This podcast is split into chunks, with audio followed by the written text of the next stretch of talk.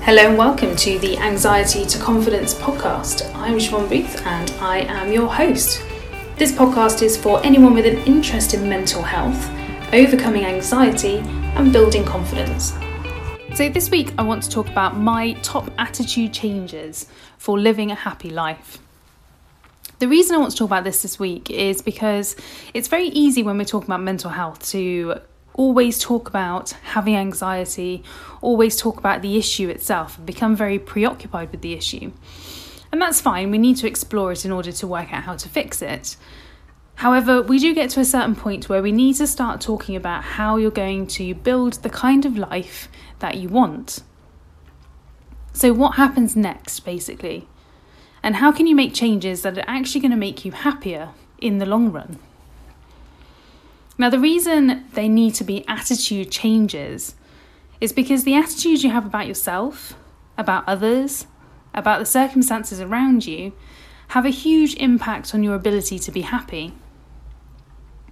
If you have quite a calm, rational, realistic attitude to all of those things, then it makes sense that you'll be able to deal with any problems that occur without getting overly emotional about it and without responding in an overly emotional way. So, my first attitude change for a happy life is to really understand that you're responsible for your emotions. Now, if you've listened to my previous episodes, um, if you've read any of my blogs, then you'll know that I spend a lot of my time explaining that the way you think affects how you feel, which in turn affects your actions.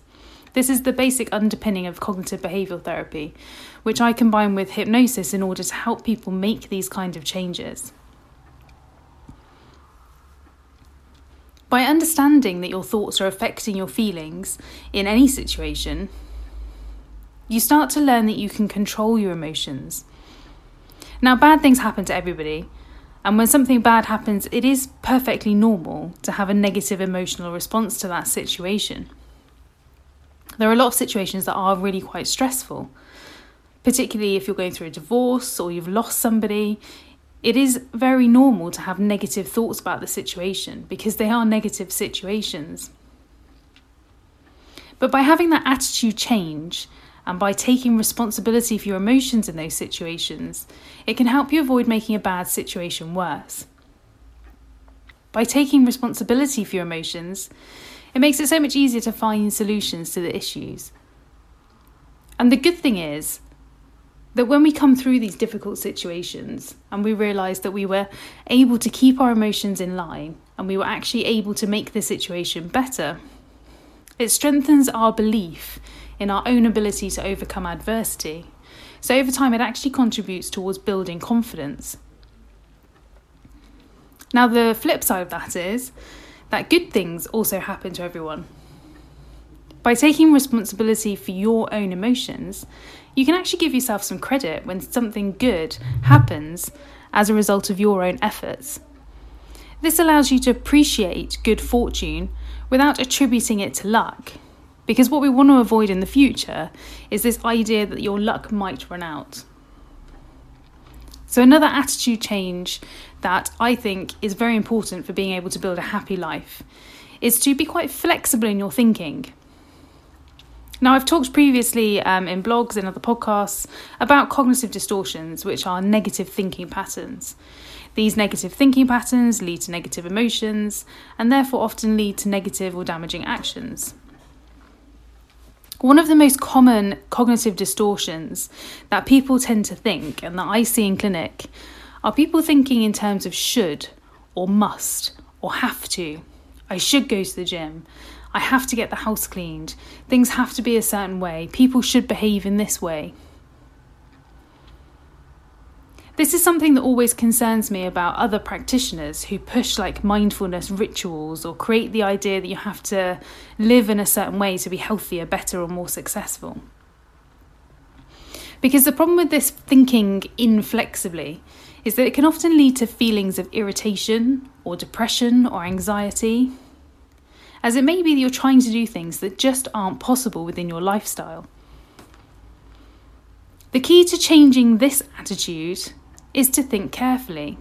and to ask yourself, how can I adapt this brilliant idea to fit in with my personal situation? By accepting your reality and just aiming to improve it wherever is possible for you, you can develop a much more positive and realistic attitude to yourself. Another approach to the should distortion is to consider what you actually want. Do you want to achieve something? If you do want to achieve something, say, I want to achieve this, and find out, ask yourself how you can fit in the work necessary to make it happen. Try to avoid the thinking of, because I'm too busy, I can't do this, or I can't practice mindfulness because um, I have to put the kids to bed.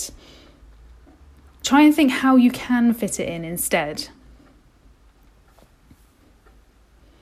So, another attitude change that is really, really useful to helping to build happiness is the ability to learn to tolerate uncertainty.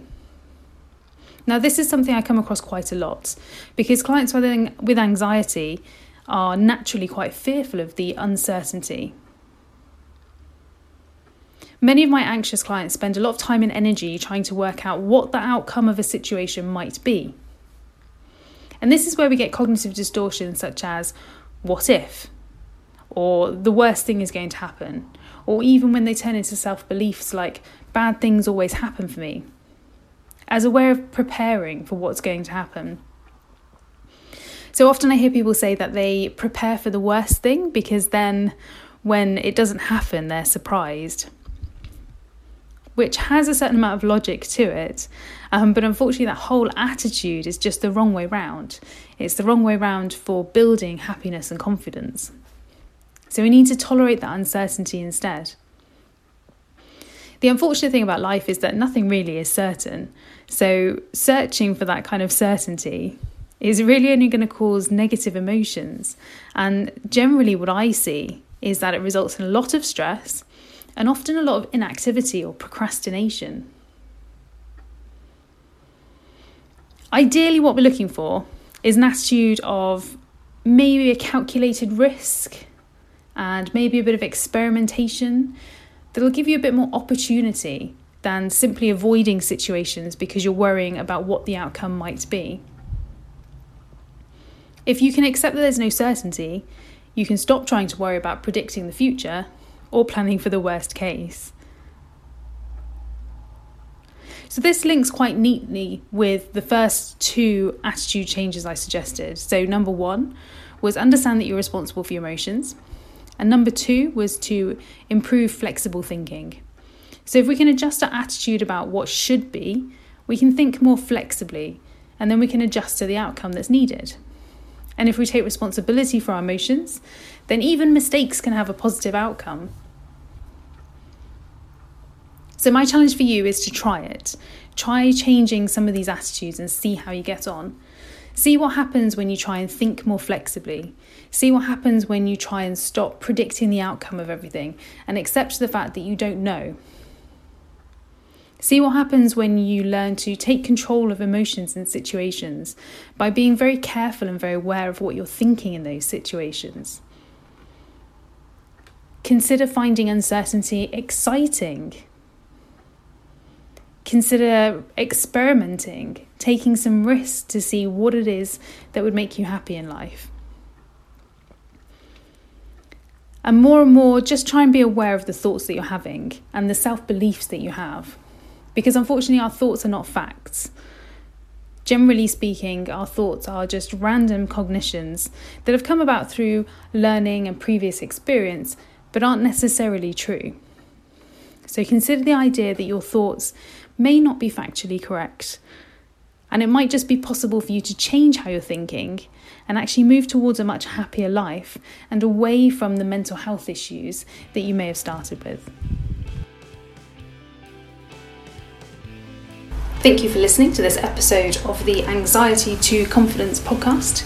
You can find more information and my extensive blog at www.anxiety2confidence.com. That's the number two anxiety2confidence.com.